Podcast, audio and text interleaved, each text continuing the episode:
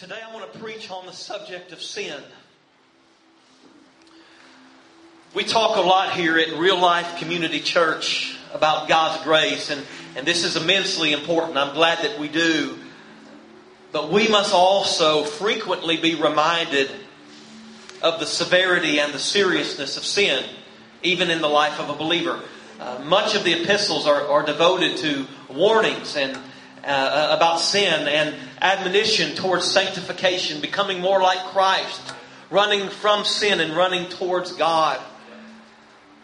And friends, we live in the midst of a postmodern culture where multitudes of people believe that there are no moral absolutes, that there's no definitive rights, no definitive wrongs. Essentially, what is right is what feels right to you. And what is wrong is what feels wrong to you. Because of this, what the Bible calls sin is not a big deal to our world because they don't see it as such. So it is vital that we guard ourselves from allowing that teaching to creep in our church, because there is definitive right and there's definitive wrong. And the Bible lays it out. Sin is still sin. Amen. And no matter what the world would tell you. So we must be reminded that sin is indeed a big deal, that it has consequences. So if you have your Bibles, I invite you to turn to Genesis chapter 4 with me. And I want to look at the life of Cain, and particularly the way that his sin affected not just his life, but the life of those around him. And I want you, as I read through this text today, to remember that sin does not just affect you, but it affects those that you love most, that you would never want to hurt. Sin destroys lives. It destroys churches. It destroys families. So I want us to look at the seriousness of sin. So I know you just sat down, but one more time, would you stand in honor of the reading of the Word of God? Genesis chapter 4, beginning in verse 1. The Bible says, "Now Adam knew Eve, his wife, and she conceived and bore Cain, saying, 'I've gotten a man with the help of the Lord.' And again she bore his brother Abel. Now Abel was a keeper of sheep, and Cain a worker of the ground. And in the course of time, Cain brought to the Lord an offering of the fruit of the ground. And Abel also brought of the firstborn of his flock and of their fat portions. And the Lord had regard for Abel and his offering, but for Cain and his offering the Lord had no regard. So Cain was very angry, and his face fell. And the Lord said to Cain, 'Why are you angry? And why has your face fallen? If you do well, will you not be accepted? And if you do not do well, sin is crouching at your door. Its desire is contrary to you, but you must rule over it.'" Verse 8. "Cain spoke to Abel his brother, and when they were in the field, Cain rose up against his brother Abel and killed him. And then the Lord said to Cain, 'Where is Abel, your brother?' And he said, 'I do not know. Am I my brother's keeper?' And the Lord said, 'What have you done? The voice of your brother's blood is crying to me from the ground. And now you are cursed from the ground, which has opened its mouth to receive your brother's blood from your hand. When you work the ground, it shall no longer yield its strength. You shall be a fugitive and a wanderer on the earth.' And Cain said to the Lord, 'My punishment is greater than I can bear.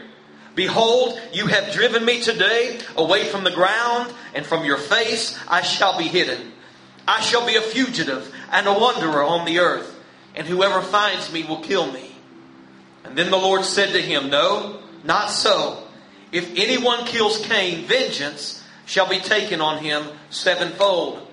And the Lord put a mark on Cain, lest any who found him should attack him. And then Cain went away from the presence of the Lord and settled in the land of Nod, east of Eden."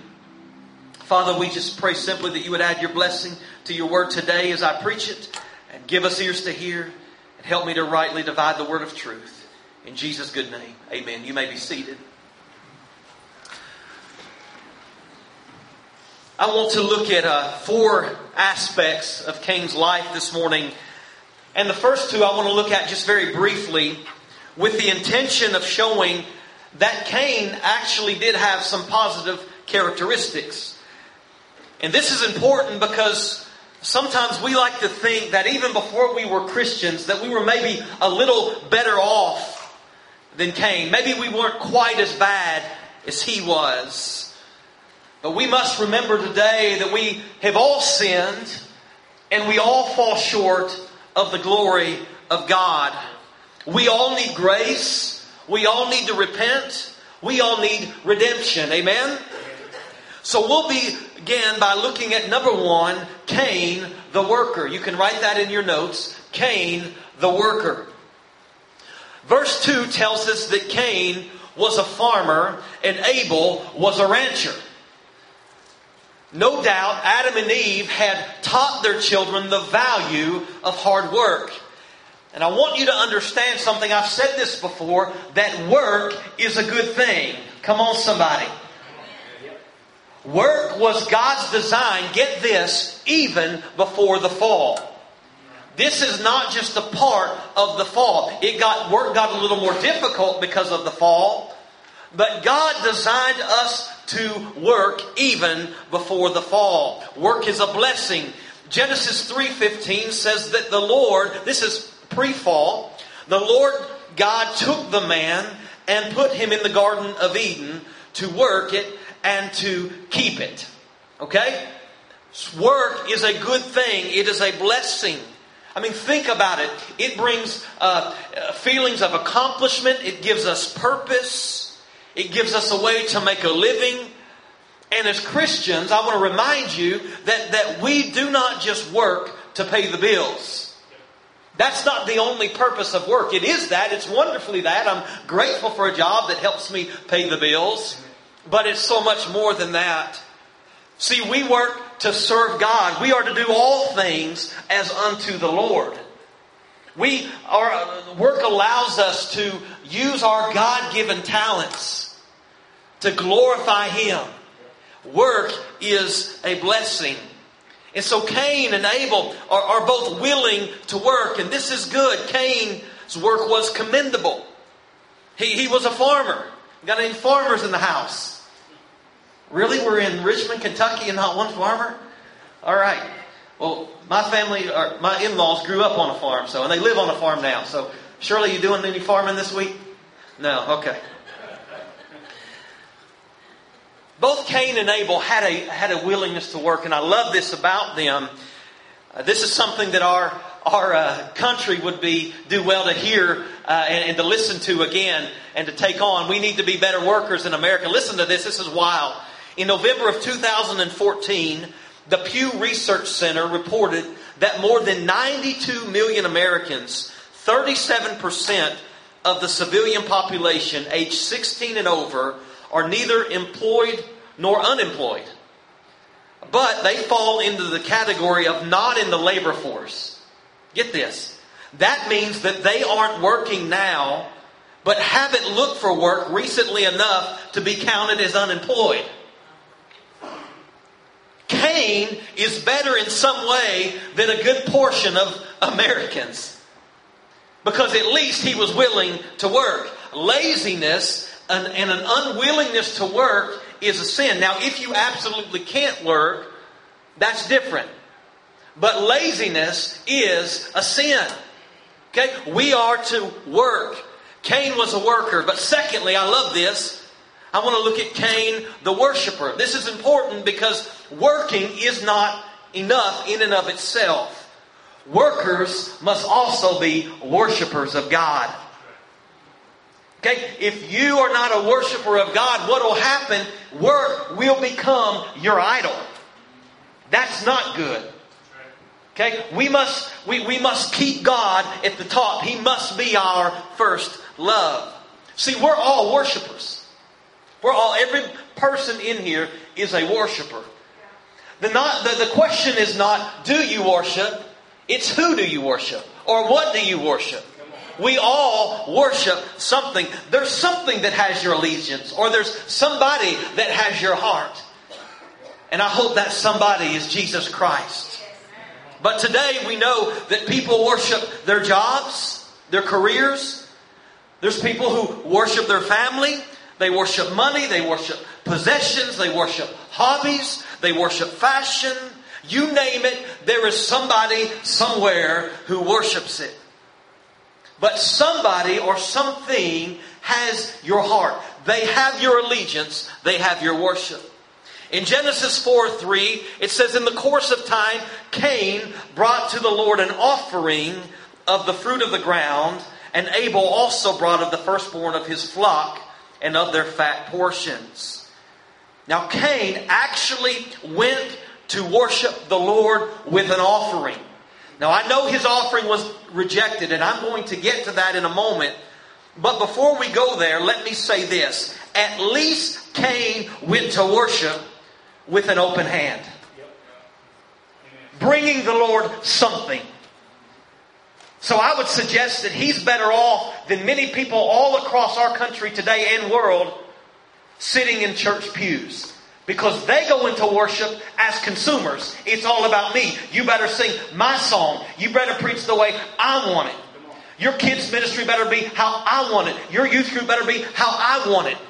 They're putting themselves in the place of God, and they're coming to church as in the position of a consumer, not as a worshiper. Now, don't misunderstand me. We are to receive at church. My job is to equip you for the work of the ministry.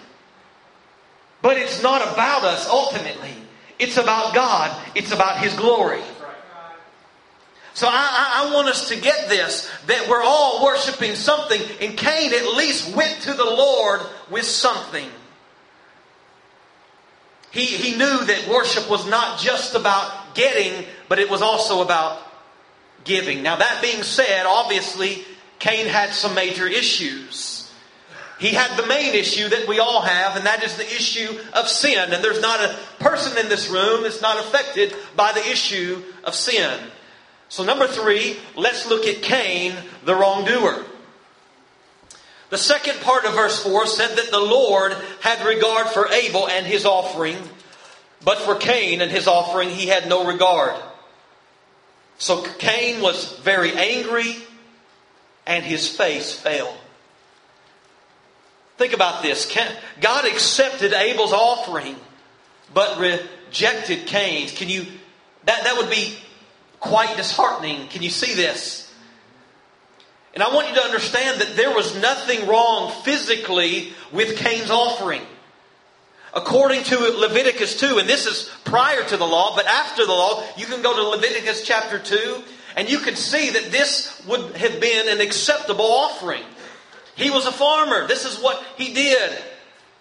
Why would God reject this offering? Because God sees the heart. Go with me, if you would, to the book of Hebrews chapter 11 and verse 4. And I think we get a glimpse as to why this offering was rejected.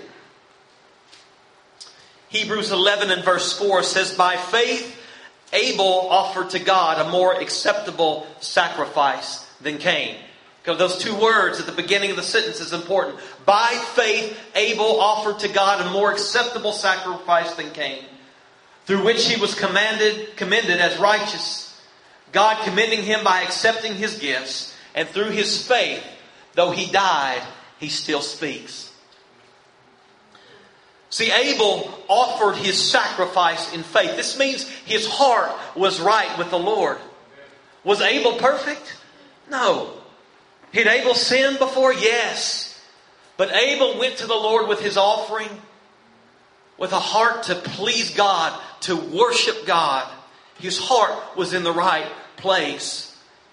Cain, on the other hand, offered an outward sacrifice while his heart was far from the Lord. It sounds like the Pharisees, doesn't it, in the New Testament, who worshiped God with their mouths, but their hearts were far from Him. Warren Wiersbe said this. He said, quote, "Cain wasn't rejected because of his offering, but his offering was rejected because of Cain," end quote. That's powerful. Here's what this tells me. God is not interested in our mechanical obedience. God is not interested in just mechanical obedience. And our churches are filled with people who sit in pews, who even serve, who give in the offering, all out of duty, not out of love. Not out of a heart that treasures Jesus Christ above all things. This, friends, is very, very displeasing to the Lord. And these are people who the Bible talks about who have a form of godliness, but deny the power thereof. See, Cain had hidden sin in his heart. And he likely knew this was displeasing to the Lord. But he didn't deal with it. He just kept doing what he was doing, and he brings an offering to the Lord. And how often do we act like this? We know that the Lord's dealing with us in an area. And we come to church, smiles on our faces like everything's okay. Acting like everything is all right. But we know it's not. And we lift our hands in the air and we sing to our God. And we sing songs of worship. And we sing songs like, I surrender all. But yet, our hearts are not surrendered to Him. Friends, that's a dangerous place to be. So what was Cain's sin in particular? He had many, I'm sure, but one of the ones we see here in verse 6 is the sin of envy.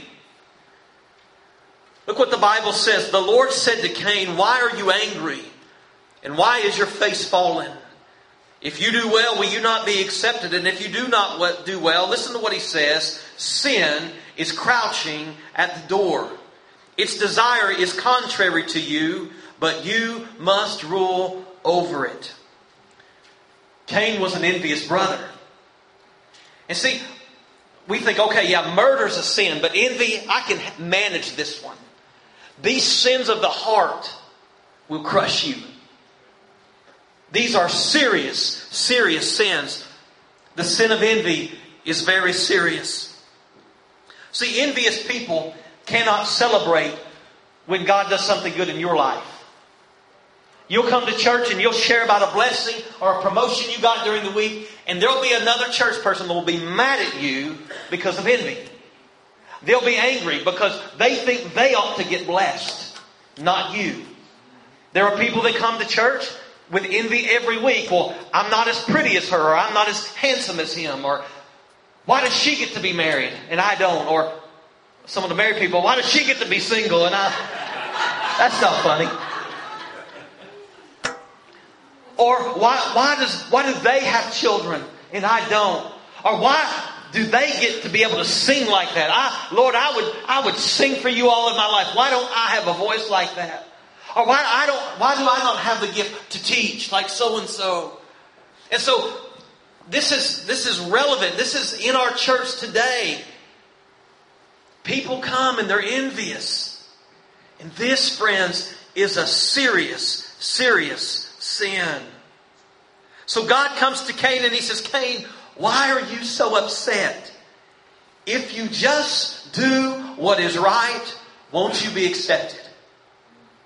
Don't be mad at him. Learn from him. Don't be mad at your brother. Just do what he's doing, and the blessing and the favor of God will be on you. And see, I love the heart of God here, because God doesn't condemn Cain at this point. He converses with Cain. You know what he's doing? He's attempting to elicit repentance. It is the kindness of the Lord that leads us to repentance. Cain, I still love you. Cain, just repent. Do what's right. Listen, God may be speaking to some of you this very moment. And you know you have a sin of the heart. Maybe nobody on either side of you or in front of you or behind you knows what it is, but you know, and the Lord knows.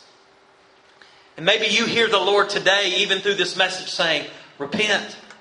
Sin is crouching at your door, like He tells Cain. Repent, turn from it. It's only going to get worse if you don't move away from it. So God tells Cain, listen, Cain, sin is crouching at your door, but Cain doesn't listen to the Lord. Oh, how much trouble do we get into because we don't listen to the Lord? See, Cain thinks he can manage it because this is just a little sin, right? I'm not doing anything major. But see, sin, friends, always takes you further than you want to go, and it will always cost you more than you want to pay. I didn't coin the phrase, but I believe it. It will always cost you more than you signed up for. Sin is serious. And even the sins of the heart, you say, well, I'm not doing anything. Well, what's the Bible say? Out of the abundance of the heart, the mouth speaks. And we're going to see this in Cain's life. He had envy in his heart. And that envy turns to hatred for his brother. And eventually it leads to murder. This is wild. Cain kills his brother. These are the first two brothers to ever live. And Cain kills him. Do you see the impact of sin? It's not just about Cain, but Abel experiences a great injustice. He's murdered for doing what's right. He's murdered because Cain is envious of him, and his life has ended. And think about this. If Cain would have just heeded the warning of the Lord, if Cain would have just turned from his sin like the Lord had requested, Abel would have lived. This murder wouldn't have taken place. You see the seriousness of sin? Think of the disappointment of Adam and Eve. I mean, they're at the front end of this. Their first two children. They're blessed and they're loving life and they're excited. And then one child is senselessly taken from them and the other is now a murderer. Can you imagine the heartache and the disappointment? See, your sin, my sin, does not just affect us, but it affects all those who are around us. See, sin rips families apart. And it would behoove us, church, to repent and to turn away from those things. Don't believe the lie of the enemy. Look at me. Don't believe the lie of the enemy that you can manage it and come out okay on the other side. That's what Cain thought. Didn't work out so well for him. Some of you, the Lord's dealing with you. Don't disobey the Lord and think, well, He's just going to forgive me. Forgiveness is great. We're going to talk about this in a moment, but there's still consequences for sin. It will destroy your life. It will destroy those whom you love. It gets even worse with Cain. He refuses to repent, and he lies to God. The omniscient God, creator of heaven and earth, who knew the end from the beginning and the beginning from the end. Cain, where's your brother? And instead of falling on his knees, repenting, what's he do? He lies. I don't know. Who am I? Am I my brother's keeper? I don't know where he's at. See, sin is progressive. One sin leads to another. And it'll cause you to do some crazy things. Lie to God, are you kidding me? This is crazy, but it's what sin does. So you see the impact, you see the seriousness of sin. Give no place to the devil. I'm pleading with somebody today. Please turn from sin. Run. And so we've looked at Cain the worker, and Cain the worshiper, and Cain the wrongdoer. I want to look at Cain, finally, the wanderer. Cain the wanderer. See, there are consequences for sin. God is a gracious God, but sin will always cost you something. It will always cost me something. And Cain has severe consequences. Go with me to verse 10. And the Lord said, "What have you done? The voice of your brother's blood is crying to me from the ground." And watch what he says. "Now you're cursed from the ground, which has opened its mouth to receive your brother's blood from your hand." Now he's a farmer. Keep this in mind. When you work the ground, It shall no longer yield to you its strength. You shall be a fugitive and a wanderer on the earth. And Cain said to the Lord, my punishment is greater than I can bear. Cain's punishment is linked to his crime. He's a farmer and he'll no longer be able to cultivate the soil because his brother's blood has been spilt into that very soil. Now here's what's interesting. Even at this point, after all that Cain has done, Cain is sorry for his consequences, but he's not sorry for his sin. There's a big difference. Have you ever known somebody who they're sorry they got caught, but they're not sorry? Friends, we have got to guard from this. Our sin ought to break our hearts, not just the consequences. Look at verse 13. Cain said to the Lord, my punishment's greater than I can bear. Behold, you've driven me today away from the ground. So it's going to affect his livelihood. And watch this. And from your face I shall be hidden. And from your face I shall be hidden. The greatest cost to sin is that it breaks our fellowship with God. Even in the life of a believer. Okay? You don't get unsaved every time you sin. The Bible doesn't teach that. But there are severe consequences. And one of the consequences, and some of y'all have been there, we've all been there, is being on the outs with God. And that's not a place I want to be. You move from a place in that inner circle of His favor and His blessing to a place of chastisement. He chastises those whom He loves. And even that's a blessing. I'm thankful the Lord disciplines us to get us in the line. But that's not a place I want to live. It's not a place I want to be. To be saved, to know God is to treasure Him like we've talked about for several weeks, above all things. If you treasure Him above all things, you will not want to sin. You will stumble. I stumble. I stumbled this week. You will sin. But that shouldn't be your heart. When we sin, it ought to break our hearts. It ought to break our hearts. We feel like maybe, well, I'm not out shooting up, or I'm not out getting drunk, or I didn't kill anybody this week. That's a good week, right?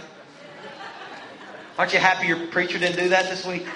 I didn't murder anybody. Went all week. And then, listen, we kind of think we're better. We somehow place ourselves above and think, okay, well, we're good, but they're sins of the heart. Young people, it's as simple as dishonoring your father or mother. Serious sin. Adults can do that too. Don't dishonor your parents. It may be within your marriage. Dishonoring your spouse. Men and women. It might be Cain's. It might be envy. Maybe you came in today envious of somebody else. Might be jealousy. It might be sinning in your anger. Anger in and of itself is not a sin. But maybe you're hot-tempered. And you lost it with somebody this week. You feel pretty good because you didn't deck them, but you used some choice words with them. That ruins our testimony. And the list can go on and on and on. See, there are consequences for those sins, and the worst of which is it moves us out of fellowship with God. And watch this. Even when we do repent, we are forgiven, but there are lasting consequences often that are still a part of our lives. Let me give you the most obvious example in the Bible is David and Bathsheba. King David, man after God's own heart, wasn't perfect. He went and he had committed adultery with another man's wife named Bathsheba. To cover it up, he had her husband killed by putting him on the front lines of battle. So now he's got adultery, murder, And he just keeps on trying to cover it up. When he slept with Bathsheba, she became pregnant. And now her husband is gone, and it's just David and Bathsheba. And she has a baby, and he dies because of David's sin. And he wept, and he tore his clothes, and he fasted. But all the praying in the world never brought that baby back. Did God forgive David? Absolutely. He went on to be a great king.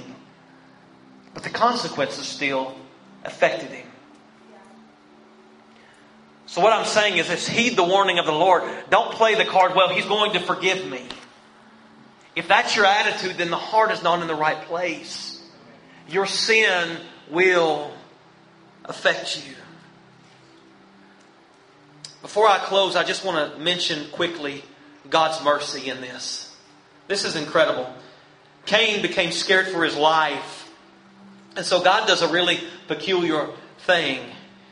He puts a mark on Cain that would protect him from those who wanted to kill him. So why would God do this? Why not just let him die? This is Old Testament. An eye for an eye, a tooth for a tooth, right? Why? Even furthermore, Cain went on to have a wife and children, built a city. Why would God let these things happen to him? Because God is a merciful and a gracious God. He is a merciful and a gracious God. See, in mercy, God doesn't give us what we deserve. And in grace, He gives us what we don't deserve. And we're on the other side of the cross than Cain. And so we understand this better than he did. See, we have great news being on the other side of the cross because we've been given incredible grace through the death and the burial and the resurrection of Jesus Christ. But to receive that grace, we must repent and put our faith, our trust in Jesus Christ. We must be born again. Over the course of my almost 2 decades in ministry, I've seen sin crouch at the door of several individuals. Many of those who failed to heed the warnings of God, of their pastors, of the deacons, of friends. And it costs them. I've watched families ripped apart. Because of sin, I've seen it cost people their businesses, their homes, their health, their sanity, and ultimately, literally their lives. I've done funerals of people who are in the grave because they didn't repent. They kept doing the same sin and the same sin, thinking they were untouchable. One of my good friends, and I just wept at his funeral because I told him over and over and over, run, change your influences, get this out of your life, repent. But he felt like he could manage it. And it cost him in the end his life. So today you might be able to fool me by showing up to church and saying the right words and singing the songs and maybe being real spiritual and shedding a little tear. You could fool me, but you cannot fool the Lord today, who sees the heart and who is not into mechanical worship, mechanical obedience. Don't be like Cain. Heed the warning of your pastor this morning. Heed the warning of the Lord this morning even better. Maybe you're a Christian and you're here and you have some quote unquote hidden sin. Deal with it today. Don't let it go any further. It will take you further than you want to go, and it'll cost you more than you want to pay. You cannot play with fire and not get burned. Deal with it today. If you're here today and you're not a Christian, I want to beg you to give your life to Jesus Christ. Put your faith in Him. If you'll believe in your heart in His death and His burial and His resurrection, that He died for your sins and that He's risen today, If you'll confess Jesus Christ as your Lord, you can be saved. All the sin that we're talking about today can be washed away in the moment. And it's so beautiful. It's so beautiful. Friends, that's grace. That's the mercy and the grace of God, who sent His only begotten Son, that whosoever would believe in Him would not perish, but have eternal life. Okay? I want to invite you to stand. Praise team, if you would come. Father, in the name of Jesus, I pray that you would speak to the hearts of your people. If there be one in here that's not saved, may they call on you today. I pray for any that maybe need to just come to the altar today and just get right with you. Maybe they are Christians, but maybe they're out of fellowship with you. Oh Lord, let them get right before you today. I thank you and I praise you. In Jesus' name, amen.